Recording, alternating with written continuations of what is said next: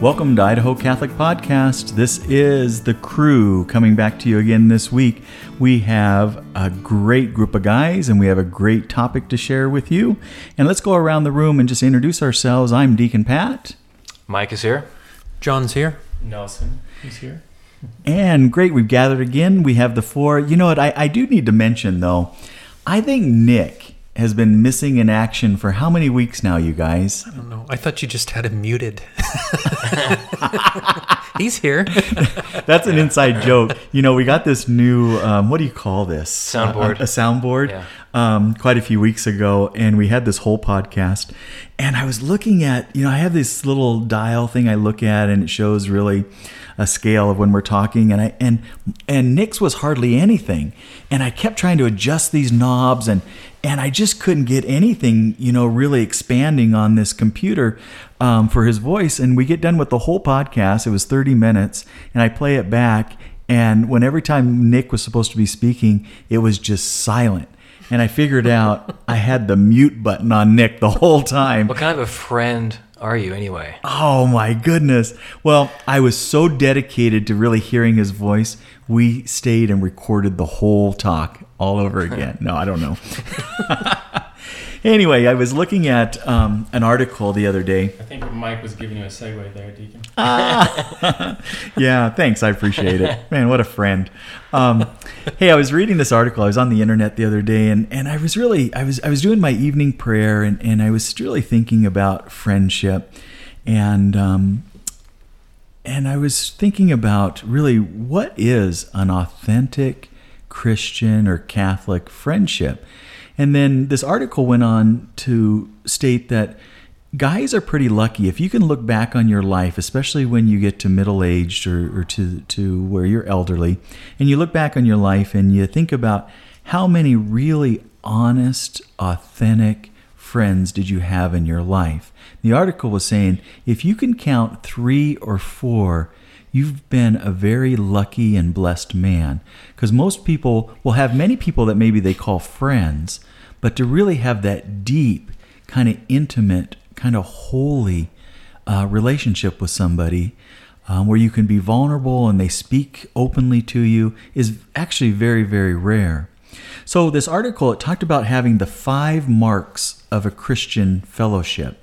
And i passed around uh, these short little papers to each of the guys here and i thought we would take turns and just really go over each topic and and really maybe dive in and see what does that really mean?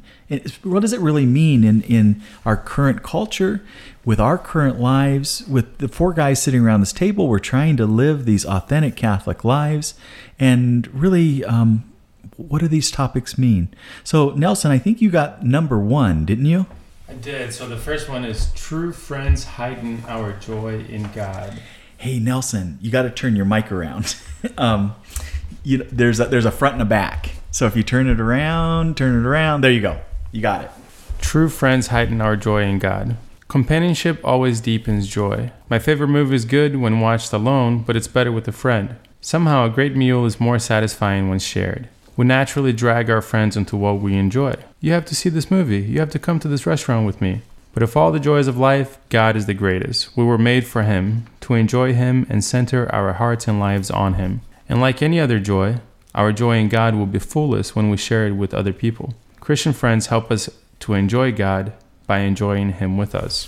First thing that came to mind as I read this is we're recording this on January 2nd. January 2nd, right? Um, we're recording it on january 2nd but this one's going to come out in a week yeah And so just a couple of nights ago, I was with some of my some of my friends. Um, there were two priests and a transitional deacon and four other seminarians. And so the eight of us rented a house for New Year's to spend three days together. And we decided that on New Year's Eve we would have a nice dinner. So we planned ahead of time what we what we were going to bring and who was going to bring what. And we had a nice dinner and we sat around the table together and had great conversation for a couple of hours. And then we started to watch a movie, a great movie called Calvary. So that and that actually flowed from this idea here. You see a good movie, you want to share it with your friends. So we started watching that movie.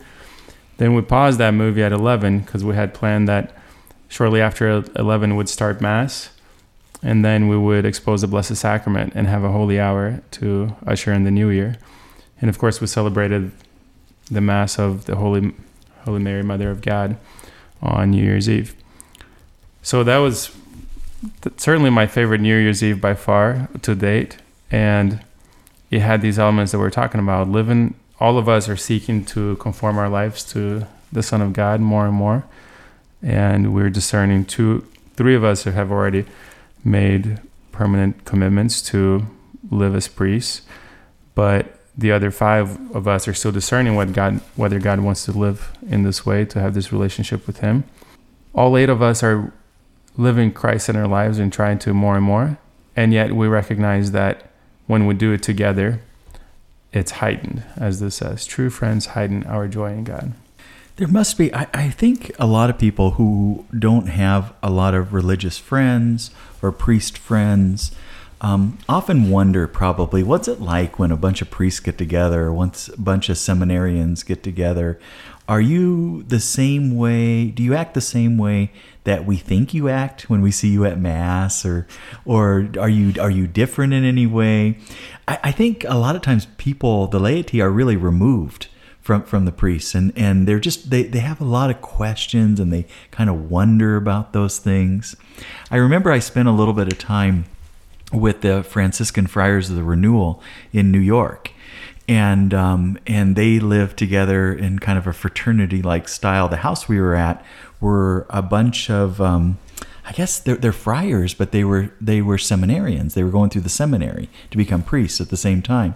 But they lived in this fraternity, and, and they would all gather together, and they do their prayers in the morning. They would eat their meals together. They would uh, they would eat their dinner together. And it was probably just one of the most beautiful things. I can remember getting up early in the morning and they all kind of come out of their rooms and they live this really um, i don't know kind of stoic life in this way. They they don't have beds. They sleep on the floor and they get up in their gray habits and they stumble into the chapel and there's one there's two there's three. They come in and they start their morning prayer and there's the chanting. And it was probably one of the most holiest encounters that I had. There were 20 guys in the small little chapel and praying the liturgy of the hours and chanting it. And there was it was just an experience that if it's just one person, it would not be the same. So I think it was something about this this friendship, this fraternity that they had that it had to inspire each other to live a holy life. I don't know why I went off on that tangent, No, but I did. It's right on. I, I I heard from the smart person uh, about a year or two ago that you are the average of the five people you hang out with. So if you're surrounded by good quality people, then then you're going to be a quality person yourself, you know. But if if you find yourself hanging out with people who are not of such noble character, then you know you, you, it's going to be more difficult to maintain your own, own personal holiness. It's the the analogy I heard back as a kid. You know, when you're um, uh, what is it? If you're in a swimming pool, it's easy to pull someone in with you, whereas it's hard to pull someone out. So if you're around good people, you're going to be more likely to be you know holy yourself. Whereas if you're hanging out with a bunch of people who are just not holy, Losers. you're you're going to be you're not. And, and it reminds me of a scripture, um, which uh, is in Philippians, um, Philippians four eight. Finally, brothers and sisters, whatever is true, whatever is noble, whatever is right, whatever is pure, whatever is lovely, whatever is admirable, if anything is excellent or praiseworthy, think about the, uh, such things. so important to to be have your mind um, filled with beauty and not with with with sin. Have your mind filled with with holiness. I think you know this scripture is talking about friends per se, but the thing this this principle applies that you have to you have to surround yourself with people who are going to heighten your sense of joy for God. To go back several episodes, you remember the term immature zeal. Yeah. Yeah. So I was um, Nelson. I was I was thinking about um, you know the opportunity of of being able to celebrate that together. You know, to to make a personal commitment. Hey, I'm gonna I'm gonna live uh, a more spiritual life. You know, I'm gonna commit myself more deeply to God. Um, the term immature zeal was is absolutely putting yourself in a position of weakness, you know, trying to grasp too much too quickly. Um, but whenever you're living uh, or surrounded by others who share that same that same target, that same goal, it's much easier to help shepherd each other and, and continue along, uh, you know, on the on the right path, and we can gain strength and uh, momentum from others too. You know, I, I think sometimes about you know, we we talk sometimes about the crisis that we have in our culture with with the priesthood and and how there are many many holy fervent priests that are out there. But as we see in the news sometimes there are some priests that have fallen away and got themselves in trouble. And I, I think it's the lack for many of them the lack of having these holy Yeah. friendships around them. They're you know they're overworked, they're isolated, they live by themselves. They live in this big rectory that that used to have more priests. Now there's one. They're all by themselves. Yeah. And I think that by not having that friendship, that holy friendship where they can journey together, they can support each other, and are they actually calling them out on some things? A lot of times, if you're close with somebody, you can see when they're starting to do some dangerous things. Dangerous things, maybe not physically, but to their soul. And where are they going with that as well? That that first came into my awareness my first year of seminary. I went to Mundelein Seminary when Bishop Barron was still the rector there. And in one of his rector's conferences, he gave a, a conference on the seven corporal works of mercy. And when he talked about reprimand the sinner, he brought up the sex abuse scandal and how he said that's a problem for us, isn't it, brother priests and seminarians? And that's one of the reasons why we've gotten to this place is because we've not done very, we've not done this corporal work of mercy. We haven't reprimanded the sinner among ourselves. And that was the first time that I had heard that angle. And I thought, wow, I mean, that's something that we hear. We have to do that with ourselves. We hear that all the time, but I didn't know that that was a problem in the priesthood. So since since being in seminary, in seminary, I've noticed that the seminarians being in formation today and the young priests today, we're really intentional about building fraternity. And another another angle here is the word fraternal correction, right? We talk about well, we have to have fraternal correction. Well, without fraternity, we can't have fraternal correction. If we don't have fraternity, we just have correction, and that that may not be helpful either. So, in order to have fraternal correction, in order for priests to be able to reprimand one another, in order for seminarians to be able to reprimand one another, in order for Christians as a whole to be able to, in general, to be able to represent one another, reprimand one another, we have to have fraternal with one another. And so, we as seminarians and and, and young priests today, um, we're recognizing that in order f- for there to be a true renewal of, the priesthood, and an, an essential element of that is priestly fraternity. Yeah, it's the relationship. There has to be a relationship between because when you're talking about this fraternal correction, and, and then there just being correction, there, there's the difference with just being corrected or being corrected in love. That somebody cares about you, mm-hmm. and and you have to have that relationship to really have that as really as the foundation to know. Yes, this person's saying this to me, but I know that they love me and they care about me. You know, it brings back a thought. Um, the the bishop who ordained me, who is now retired, um, he talked once about um, when priests would come to him and they were in trouble, um, serious trouble, and were thinking about leaving or wanting to leave. And the very first question he always asked them was, because he knew the answer to it, he said, um, "When did you stop praying your liturgy of the hours?" It's like the question: When did you, when have you, or what is it? When did you start beating your wife? yeah, but but he knew he knew that before you got yourself into trouble, they stopped their prayer. They disconnected their relationship with Christ. And I think if you lived in fraternity or you lived with other people, you would hold yourself accountable, each other accountable for your prayer time. It's when you live in isolation. And you could live in isolation even being married. You could have your spouse, but you really live two separate lives on and you you know you're not enjoined in the faith. And then when you start living these separate lives, even in the same household, you do that, you're not accountable to each other. Yeah.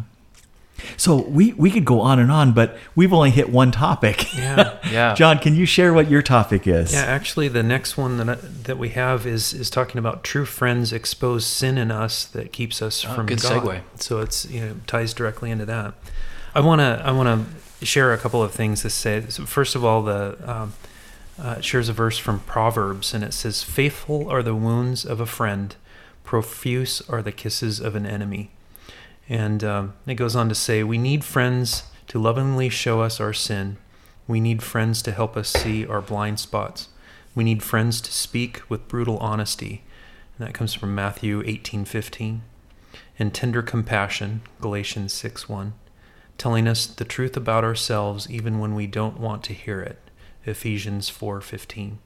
And anyway, it goes on to talk about how uh, in our sin that we're deceived, and and really it, it darkens our understanding and, and makes us fools um, when we we're not able to see our, our own sin, and so we really um, will tend our tendency would be to walk in sin, um, similar to like the Pharisees, eh, of thinking that we're obeying God, but actually we're we're acting contrary, and we're not even really aware of it.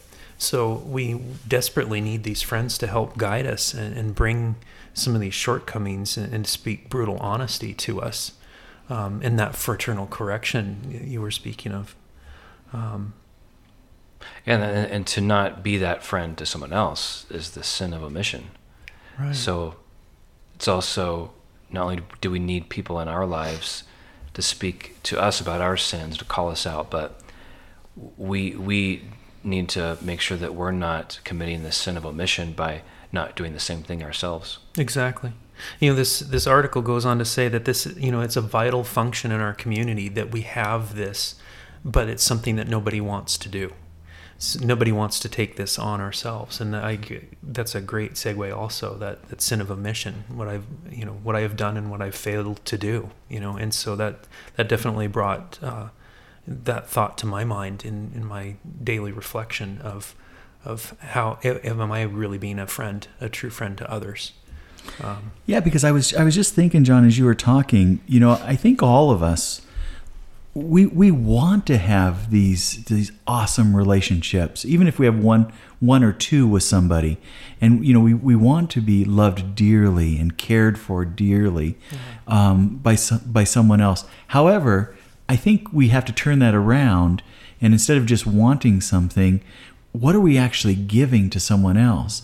And maybe if we ask that question, how many times in my life have I gone to somebody in a loving, charitable way and said something that was very uncomfortable, not in meanness right. at all? I did it because I cared about their soul. And I knew that, that this could be something very difficult to do. And, and so if we asked ourselves, how many times have we actually done that? If we haven't, then are we really putting ourselves and creating the type of relationships where we can have these authentic, kind right. of loving relationships. Yeah, we're, we're giving them false grace and false hope. And, uh, and, and in that way, we're excusing their sin and allowing them to continue on. Um, living living this way and growing farther from God rather than closer to and, it. And what is the ultimate result? Could be, um, you know, we had God's grace to see that they were starting to go down a wrong path. And if we said nothing, Mike, you said about like a sin of omission, if we said nothing for that, where did that journey progress to? And are they going to be, by their own decisions, but by our fault, by not bringing this loving, charitable correction, are they going to end up in hell? Well, yeah. then the one thing that I want to add to this too is that you know it definitely takes the negative connotation to all of this that you know that we're correcting you know, mm-hmm. some wrong. But I think also you could absolutely. Um, I think that's what what they're alluding to here that people will want to shy away from this. But if we take it from a perspective of invitation, um, you know, questioning like, you know, I, I missed you at at uh, you know family ministry the other day. You know, geez, you know, sure would love to have you there. You know, that just putting that that welcome mat out there, um, I think could could help because we can be creative ways. on how we do it. Yeah, right. yeah. Mike, what do you got for a topic?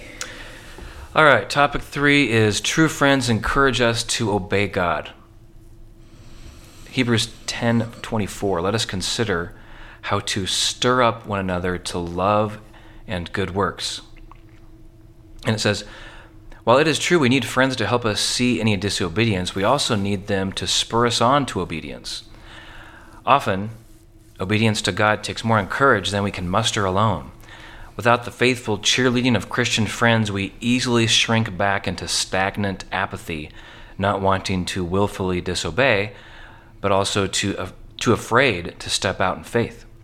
The encouragement we are told to give isn't flattery or super, superficial inspiration. Encouragement is meant to give courage and strength to others for the intimidating task before them. We cast a bigger vision for why their obedience matters for God's kingdom. We affirm that their obedience glorifies God and counts in eternity. I, like the part where they say um, encouragement is meant to give, is for giving courage and strength to others for the intimidating task before them. Hmm. And it's not just superficial. And I always hated when, when my boss said things like, thanks for all you do. I'm like, well, and then walk away. Be, yeah, can you be more specific? Like, you, it just tells me you don't even know what I do.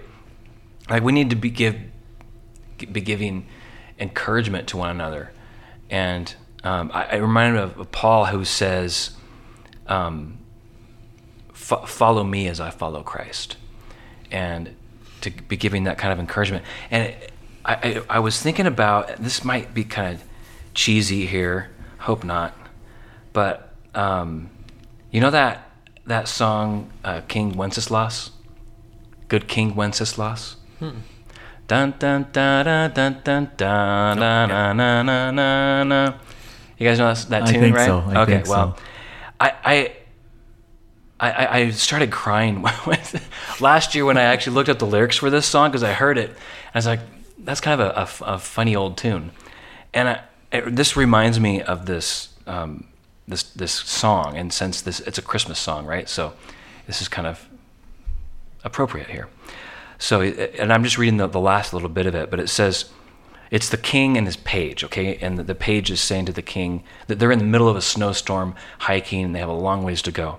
Says, Sire, this is the page, Sire, the night is darker now and the wind blows stronger. Fails my heart, I know not how. I can go no longer. And the king says, Mark my footsteps, my good page. Tread thou in them boldly. Thou shalt find the winter's rage, freeze thy blood less coldly. In his master's step he trod, where the snow lay dinted. Heat was in the very sod which the saint had printed. Therefore, Christian men, be sure, wealth or rank or p- p- wealth or rank possessing, ye who now will bless the poor shall find yourselves shall shall yourselves find blessing. And I, I just thought about how we, our job is to get ourselves to heaven. And our job is to get those around us to heaven. Especially, you know, as a, as a husband, my job is to get my wife to heaven. As a father, my job is to get my kids into heaven. And that should be the sole focus. And and I need to get those around me into heaven to encourage them and to um, bolster bolster their faith and, and because it, it, it is hard. This life is hard. We can't do it alone. We have to have others that are helping us. And I, I, one of these days, I want to start a, a men's group called the Society of Saint Simon of Cyrene, because I've always been just encouraged by the fact that even Jesus could not carry his cross by himself. Even Jesus had to get help. He couldn't do it by himself. So who am I to think that I can do it by myself? I can't. I need help. Wow. That's gives us something to think about for sure. One thing I've been praying with lately is the story of the prodigal son and we're all really familiar with the story and we spend a lot of time on the prodigal son and that's probably what we're most familiar with, what comes to mind most often. The older brother, it's interesting what happens with him. He is one who does all of the chores that he's expected to do, and he stays in the father's house. And when the prodigal son returns, he gets really upset that he's not getting the reward that should be given to him. Mm-hmm. One thing that Jesus is revealing to us there, I think, is that those are two different ways in which we can reject our relationship with the Father. They both commit the same error. They both reject their relationship with the Father. One of them does by trading, literally trading the relationship with the Father for money so he can go away and spend in whatever way he wants. And that's really easy to see, right? When if we see somebody leaving God, somebody leaving the church, we say, well, he's the prodigal son. He's leaving. Let's pray for his return. Let's hope that he returns. The older son stays in the father's house, but his focus is solely on doing what the father wants him to do. He too rejects his relationship with the father. He no longer sees himself as a son of the father. He sees himself as an employee, or worse, as a slave who has to work to receive the father's reward. The reward that he perceives he should get from the Father has now become more important to him than the relationship with the Father itself. Mm-hmm. We hear the word obey. True friends encourage us to obey. Now, what does the word obey mean, and what, how does that fit into this paradigm? The word obey can be misconstrued and be applied to the older son. He obeyed. Shouldn't he be rewarded? The word obey actually means to listen, oboedire, the etymology is to listen. To listen to the Father.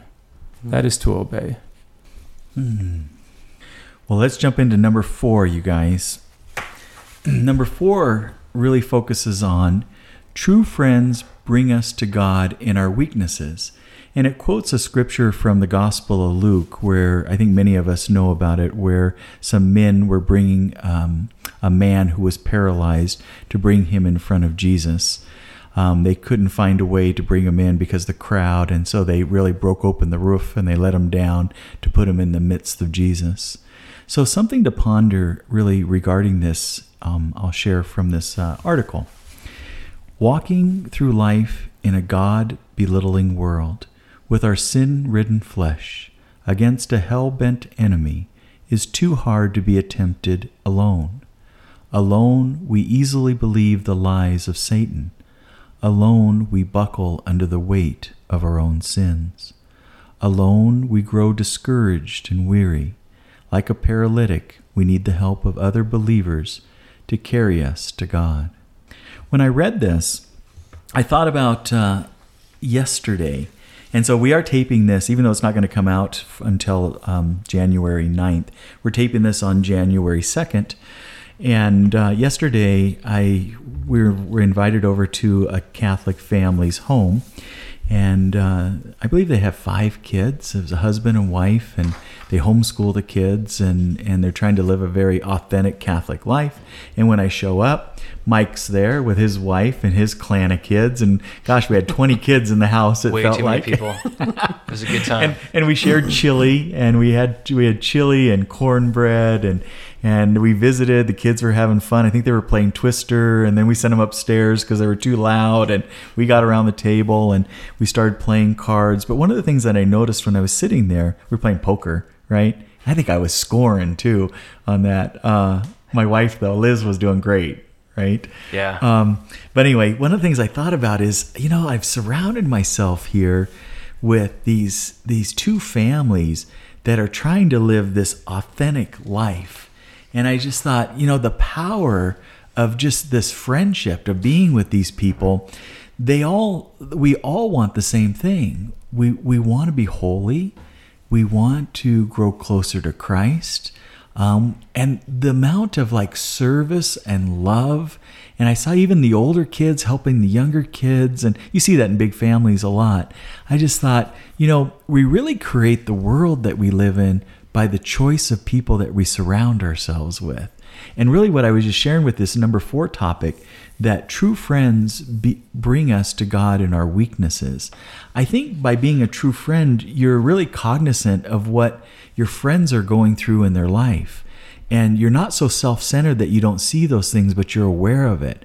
And when somebody's struggling, you're there for them. You offer your, your love, your services, your care. You not only pray for them in private, but you let them know that you're praying for them and you pray with them. You spend time with them. Um, those are my thoughts. What about you guys? What about the idea that true friends bring us to God in our weaknesses? You guys have any thoughts or reflection about that? Have you ever had a time in your life where you felt like things were not going well or you were beaten down and someone did something in your life or they uh, were there for you? Does anything come to mind? Well, you guys are thinking.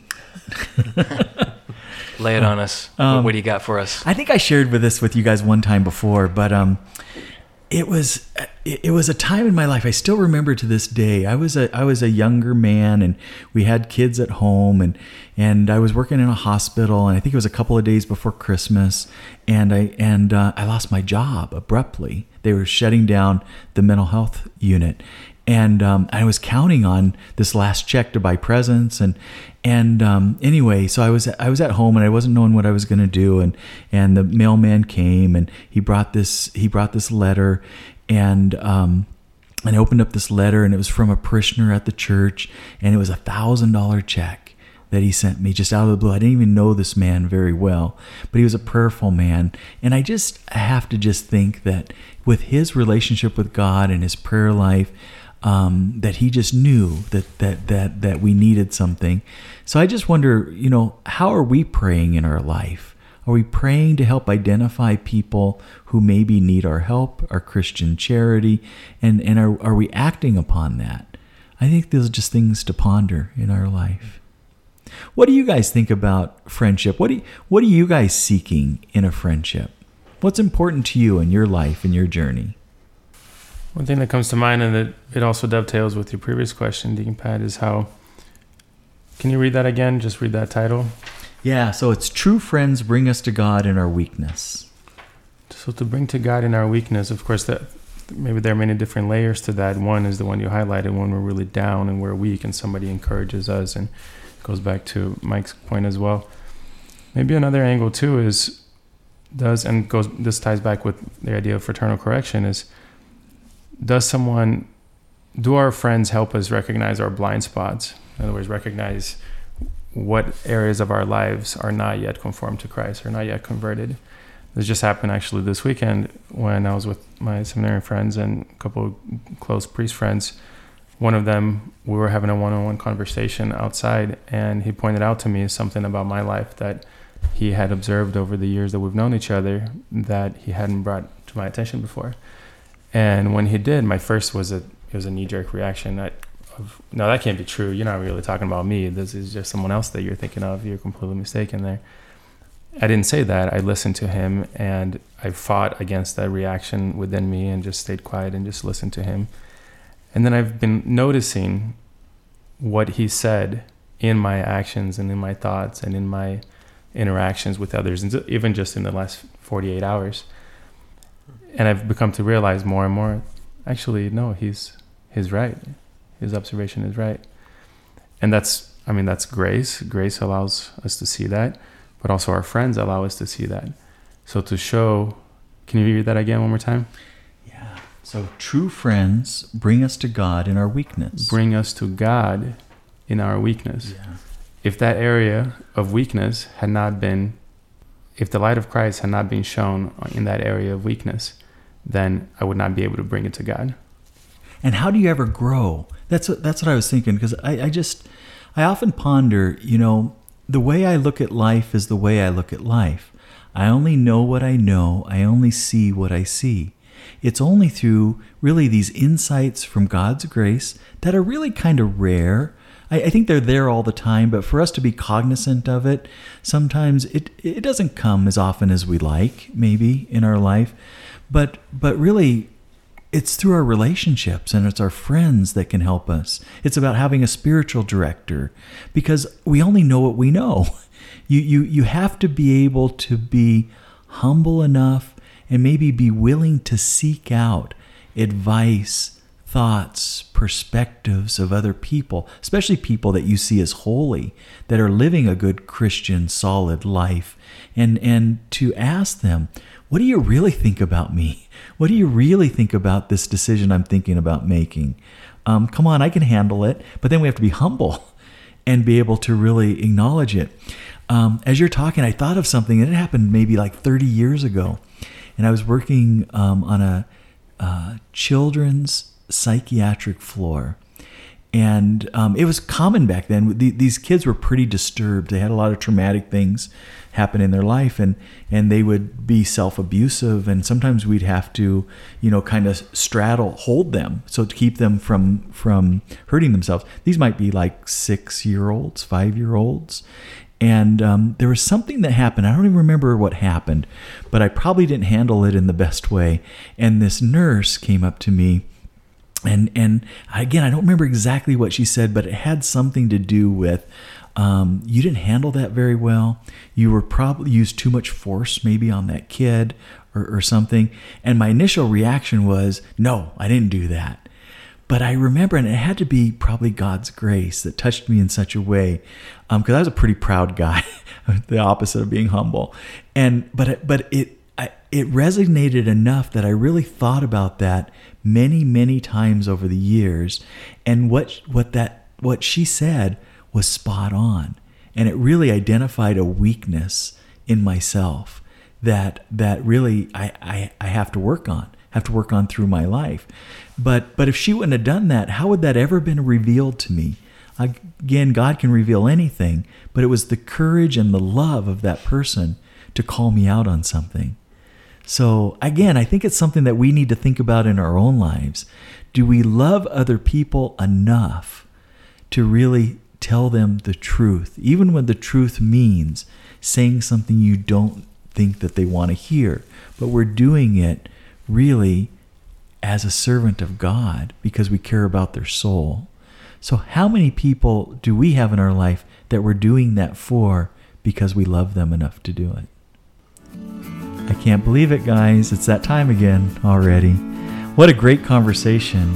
Well, I want to thank you for listening, and um, I hope you have a wonderful evening. And uh, thanks for listening to the Idaho Catholic Podcast.